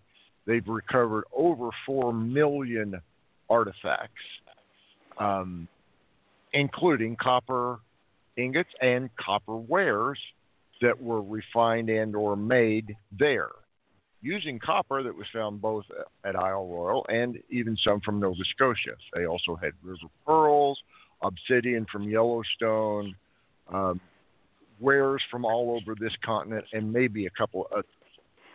And yet, it is not even the oldest mound in Louisiana at 3000 Ah. BC.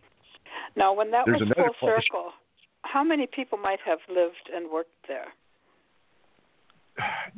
we don't really know, but uh, we have we have some prognostication of minimum and maximum.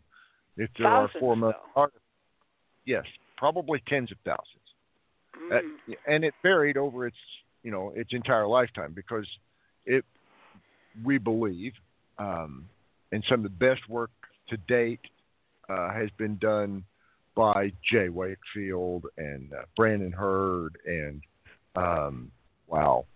Um, There's I- a I- fellow who lives down that way, and I can't grab his name. And he was doing Doc- some study on. Yes, you almost had it, huh?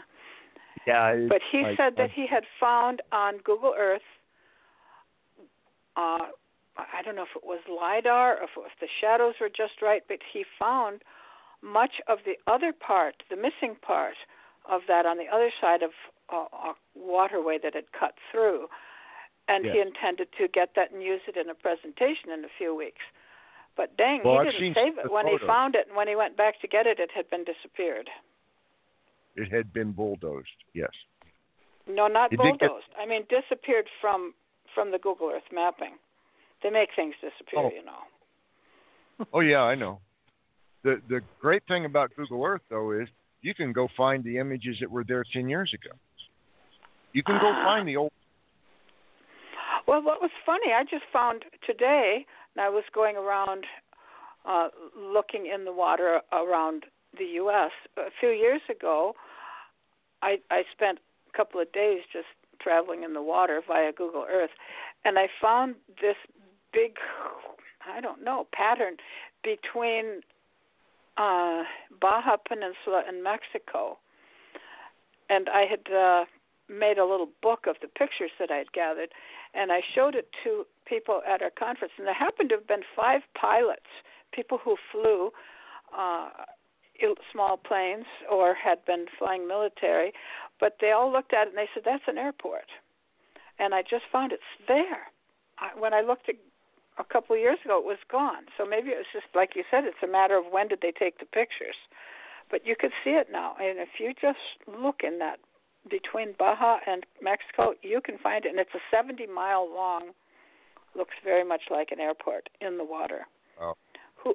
What needs Yeah, to the- land on a 70 mile long strip?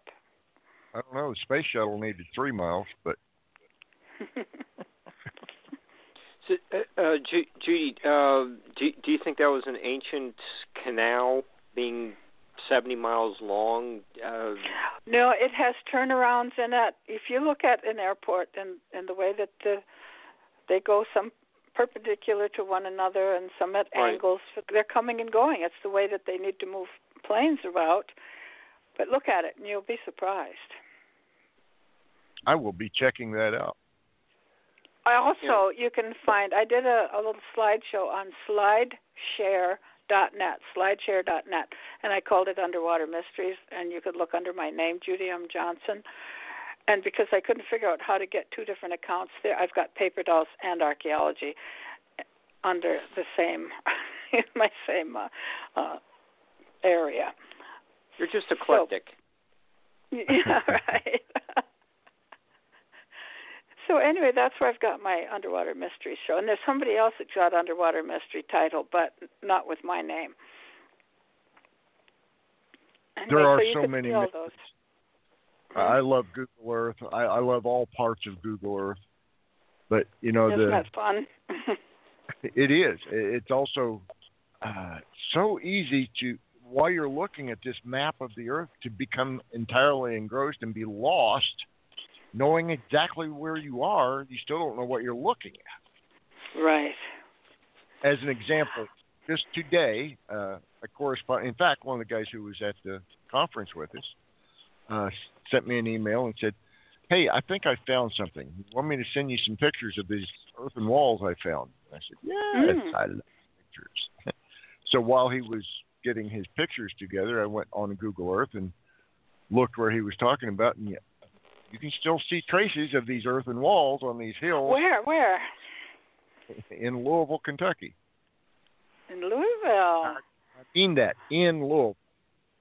They're In- still there in the city. Okay, No it's in one of the developed hills within Louisville, but it's still there. And he found it on a map from 1912, and then he also went and got photographs and video. But uh, Google Earth is great. And as an example, I was looking at. Do you know what Waverly Hospital is in Louisville? It's supposed Do to be not. the most haunted on Yeah. the continent. Right, right. Yeah, it's been on some of those ghost hunter shows. Yeah, yeah, yeah. It was a sanatorium, uh, TB clinic. Uh, people Mm. went there. To die. Thousands of people went there to die. And it's now not, you know, it's no longer a sanatorium. It is a tourist attraction for ghost hunters. Mm-hmm. Um, so up the hill, just up the hill from the the hospital itself, is a cell tower site, and where that cell tower is today used to be the um, Freemason cemetery that was associated with the hospital. You know, if you were in the oh hospital, died, and it's not there anymore. The cemetery is no longer there. Um, and the old image, you know, the old Google Earth image, you can still see where it was. You can still see where the graves were. You can see how they were laid out, and you can see very plainly that it was laid out with a square and a compass. Mhm. And now you can see a pile of headstones bulldozed up together. Um, Mm. My father-in-law was a heavy equipment operator uh, down around Detroit for many years, and I talked with him one day, and I said, "I'm interested in this road called Mound Road," and I said, "Did you ever work in that area?" He says, "Oh, sure," because they did. They cleared land for streets, for uh, shopping centers, for whatever, and uh, he was a he pushed a big uh, bulldozer. And I said, "Did you ever knock over any mounds?" He says, "Lots of them." And I says, uh, "How about bones? Did you ever find bones?" He said, "Lots of them." And I said, "What do you do?" He said, "We just keep right on a going." He said, "Because they were instructed that way. If they find a bone, they call the coroner or police or something. Uh, but then that would stop their operations, and then they would lose money, and they would lose their deadline, and also that happens all over. Well, it, you make an interesting point because in Indiana, um, and and with NAGPRA as a national level thing, if you are digging anything and you find a grave, you're supposed to stop, mm-hmm. preserve that grave, unless you're a coal mine or a mine of any kind in Indiana, but coal mine being a primary one. They just keep going. Mm-hmm. They just keep going. I knew a a my a uh, a heavy equipment operator that worked in a mine the south end of my county, and they uh, strip mining operation.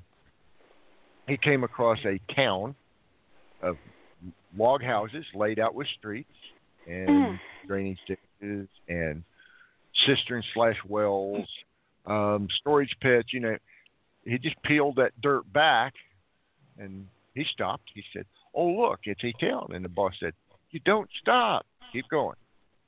Mm-hmm. You don't stop for anything because well, Well, we're that's gonna what make they 18 that's what dollars they've done with the month. that's what they've done with the stone chambers here in the Northeast. There used to be 800 of them. Now we're down to 200. They Well, Well, you're not very far from Jeffrey Whittam. You need to connect with him, and he would be delighted to take you. You know, sometimes early or late winter can be good because the foliage is gone and it's easier to find some things uh, if you put some tall boots on. Uh, so, No, uh, my, my late husband and I, you know, did a documentary on the stone chambers that that are here in the Northeast. A- and he's and, found uh, some too. He may know of some that you've you did not get to be documented, and Yeah. he's found some he got into one and then a, a friend took a picture and it was had streaks of light and orbs streaks of light shooting out from it so he felt that it was a high energy place just Mhm. himself but things showed up in the photograph I will try to get sure a hold of him. right so when we're done here i could give you a phone number That would be great. So back to Google Earth for just a moment, because it is one of my prime tools. Um, and for the audience, for the people who have not listened to me before, most of my research is about line of sight communications before Columbus, and Mhm. it wasn't North America; it was all over the world, and people were using a system all over the world. They used different alphabets, they used different numerical systems, et cetera, et cetera but it was all with transmitted light, whether it was reflected sunlight or artificial light by a fire, didn't matter. They were conveying, they were texting. That's what they were doing. They were texting. that's what you were showing us this time at conference with the mirrors and the communicating signals Correct. that and I only worked Google. when the sun shone Well, well, yeah, the mirrors only work when the sun shines, unless it's the one at Alexandria, which could be turned to reflect a fire at the bottom. But- mm-hmm. The Google Earth is my main tool because it gives me the elevation, not just a map, but it also gives me the elevation of a point. So I Mhm. can go line of sight without ever going to the place. And I can know whether that beam that beam of light would travel, you know, 18 feet or 18 miles. So it it, it reduces my travel costs immensely. Oh yes, And, and, right. It's a and- poor man's travel tool. Yeah, and you know, you, you can also gauge how, how long they can, you know, sh- uh, shine the, uh, you know, do, do their uh, like basically texting by, uh, what moving the direction of the mica sheets. So uh, Yeah. you know, you sh- yeah, you can you know get get out the little measure uh, you know, ruler and figure out how how far it is from hilltop to hilltop. It, it, you know, I've spent many nights u- using Google Earth. It, it, it's fa- fantastic for the kind of work we do. Now, one of the tools within Google Earth that I find most um, effective is that you can draw a line from point to point, and you can elevate that line whatever, however much you want. You can either have it follow the ground contours or go across the ground. oh, nifty! ground. I didn't know about that one.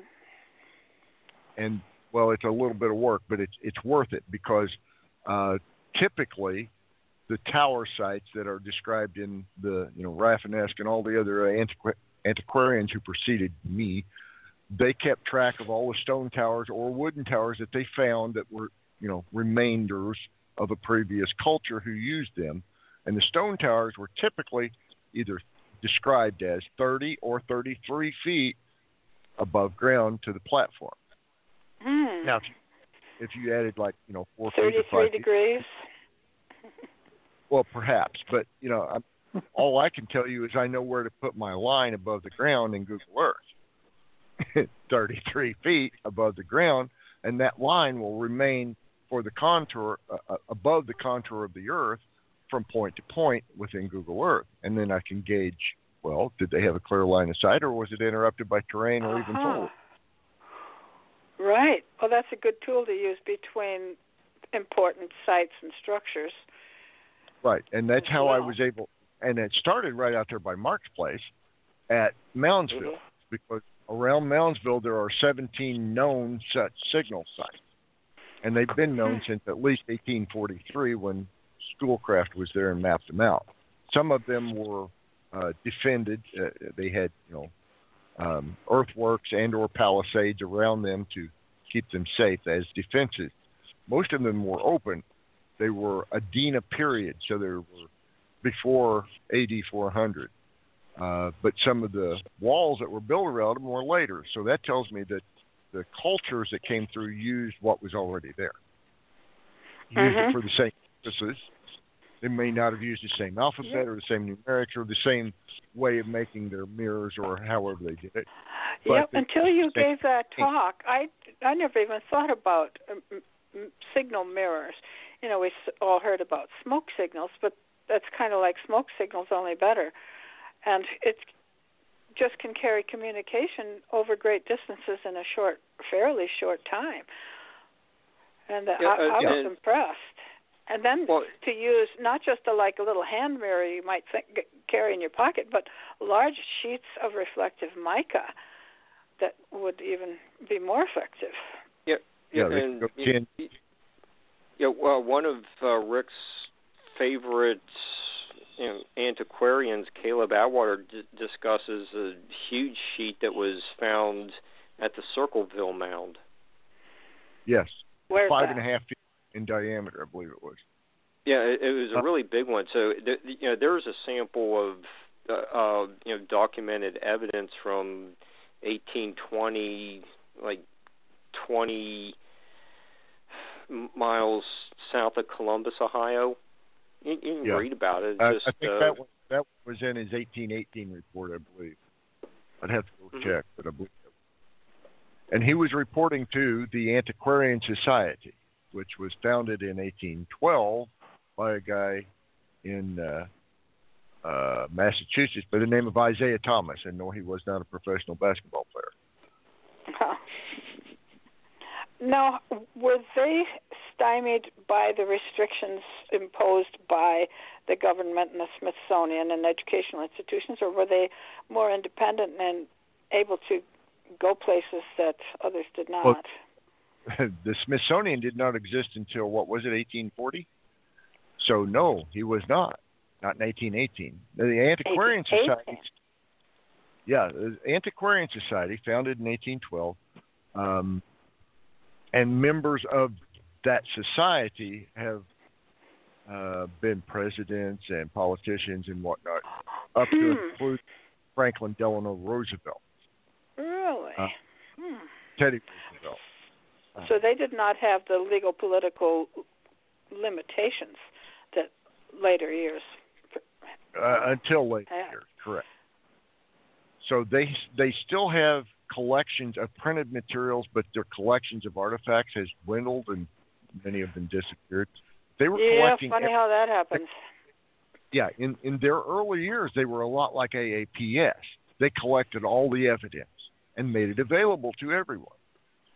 Um, they still have what is called the Celeron plate, a lead plate that was found along the banks of the Ohio River, placed there by a French officer by the name of Celeron in, I believe it was 1851 or 50, 1856, I believe it was, right before the Seven Years' War started, because they were France was very much staking their claim to that part of North America that they called New France. So that is one of thousands of such plates that were made and placed along their perceived border, but it's the only one that's ever been found that we know of. Hmm. So the Antiquarian Society had all of these what they call correspondents. Caleb Atwater being one of the more prominent because he was incredibly prolific and he conducted what I would consider pretty good science. When they found an artifact, he would try to figure out what it was made of. He would take measurements of it. Um, he would. He wasn't much of a artist.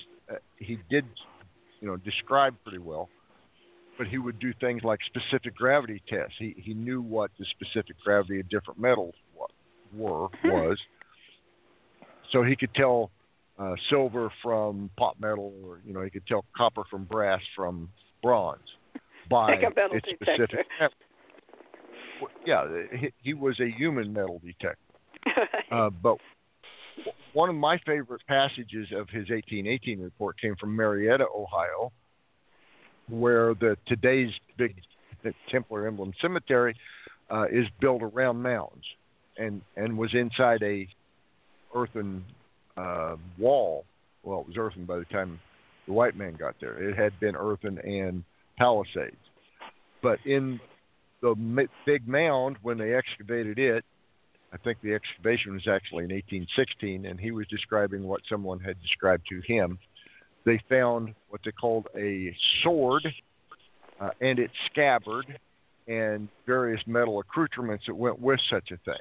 Well, a steel sword was old enough that it had turned to just rust. Uh, a cedar tree that was on top of the mound had fallen over, and it was 600 years old. Now, if you can imagine a 600 year old red cedar tree, how big was that? And slow growing, and how cold it would have been to grow yes. that that so, old. so it was rather ancient. But this this thing that he described, it had um, steel rust, rust, you know, steel or iron type of rust inside a copper and silver and leather scabbard. Scabbard. Wow.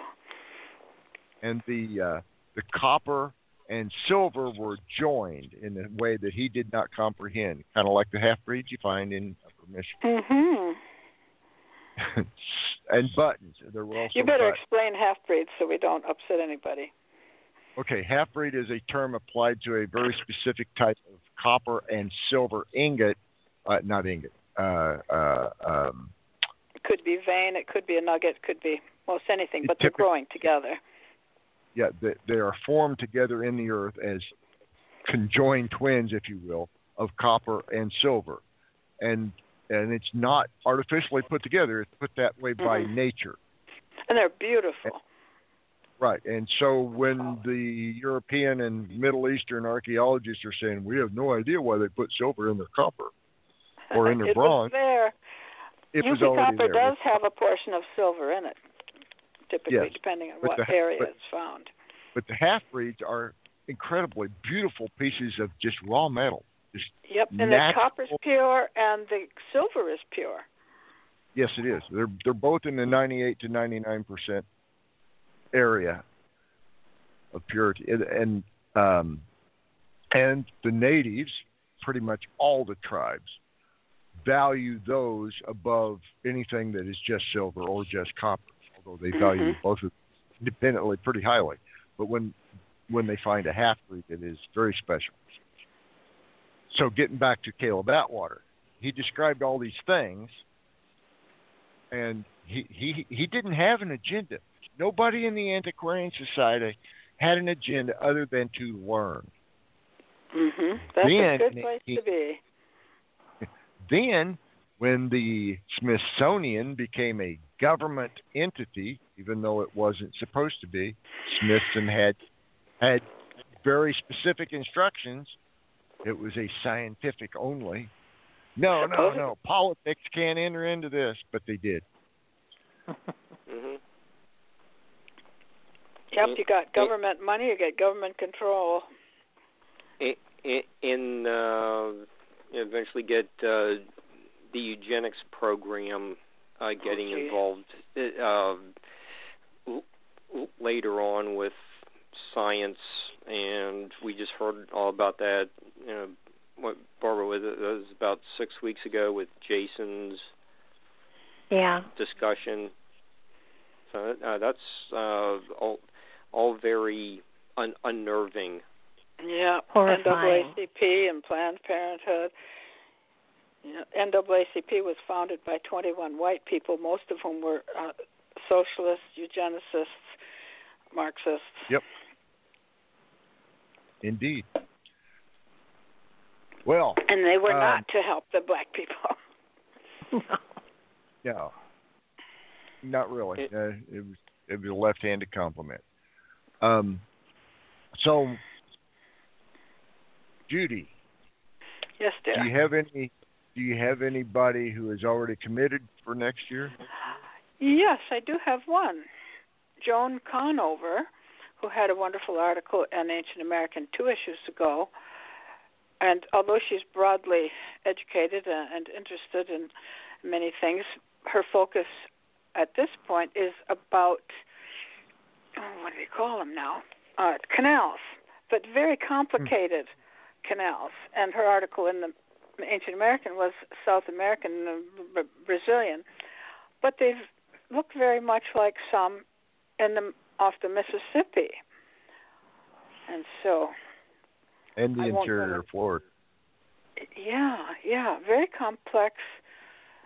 And it it would have been. It kind of reminds me of Florida, where they have all these channels and people build houses on both sides of them, and so everybody can get in their boat and go somewhere, go out to the ocean, or go visit their neighbors or whatever. But these people lived all around on these ins and outs and and right angles, and and then they eventually led to a river, which led to a larger body of water. So she's going to be going into that and connecting it to perhaps the copper trade, which makes it even more fun for us. Well, I hope to see that one. Yeah, I, I Mhm. was recently catching up on some of the recent studies of those Florida canals, and they they're up to like thirteen thousand miles of canals Woohoo! that they think are there. Yeah. Yeah, the- the- um, Well, when you think of the days when people did not have cars and, and horses didn't do so well in the woods and the thickets, and uh, water was a sensible way to travel. Yes, it was. Mark, you had um. Oh yeah, I just uh we are uh down to uh say like 7 minutes um left um you know the like 5 to 10 minutes that uh Judy wanted to plug the uh DVDs uh became hour and 45 minutes later and w- I, I I'm glad you stayed on for the whole show. I- I- It, it was really just a lot of fun. Just all, all you know, just as we get into Christmas time, just having a, a, a nice time talking with uh, friends we've been, you know, you know, working with for uh, years, and it's just uh, gr- great to hear more, uh, you know, points of view uh, from new guests. It So- was fun. so- so- you will not be able to categorize topic on this program. We were all over the place. Uh, yeah, uh, uh, that's uh, that, uh, that's all right. We we we just like you know, just lots of information being presented. Um, yeah, we don't want to be known as just being one dimensional. We've got Rick, I hope your nose didn't get cut off because you didn't get to do your talk. Oh no, I I I prefer this over. You know, Good. it's not that I don't like being the center of attention. Hey, I'm a Leo too. but- we did pretty well then. Yeah, we did great. I think we did great. I enjoy it a lot. It was It- it- fun. it- Thank you. yeah, and, and we st- uh, you know we're down to I don't know, five minutes. Uh, if uh, Brenda wants to join, she's uh, welcome to uh, chime in for uh, you know the remaining time as well. I will say Well- goodbye then and let you wrap it up. Thank you very much. Good to meet you, Barbara. it was fun playing with with you all. Thank you so much.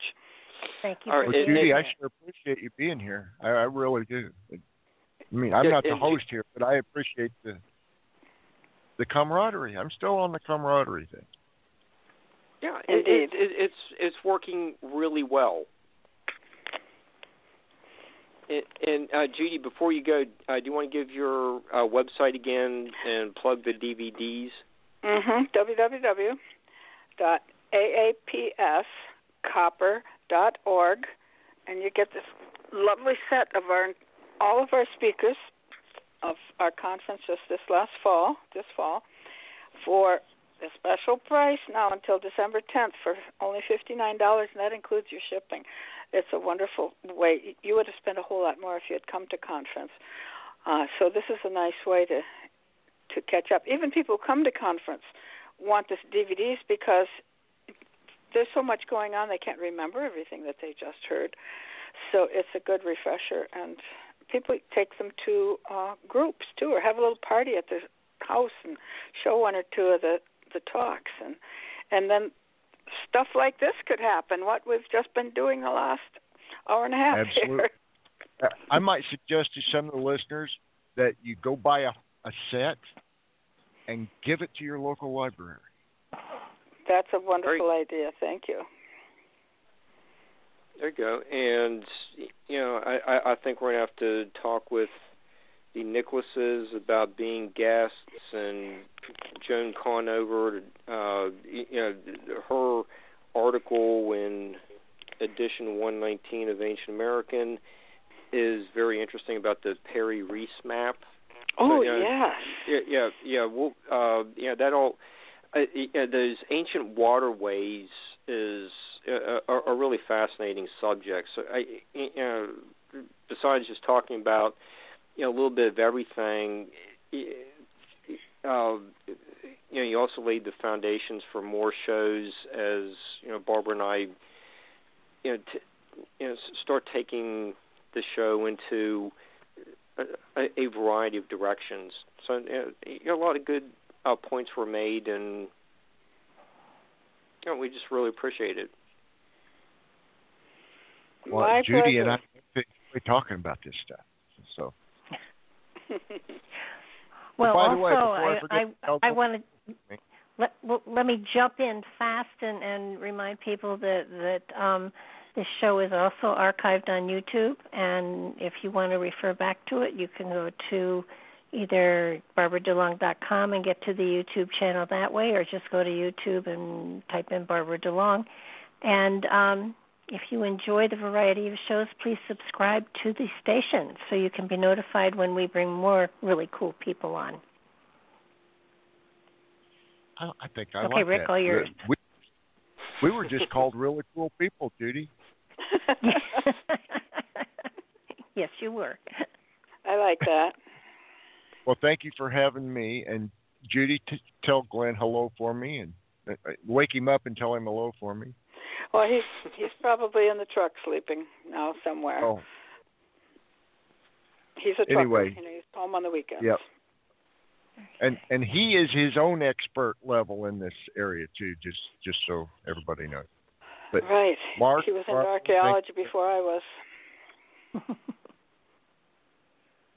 Graves of the Golden Bear. It's on Amazon.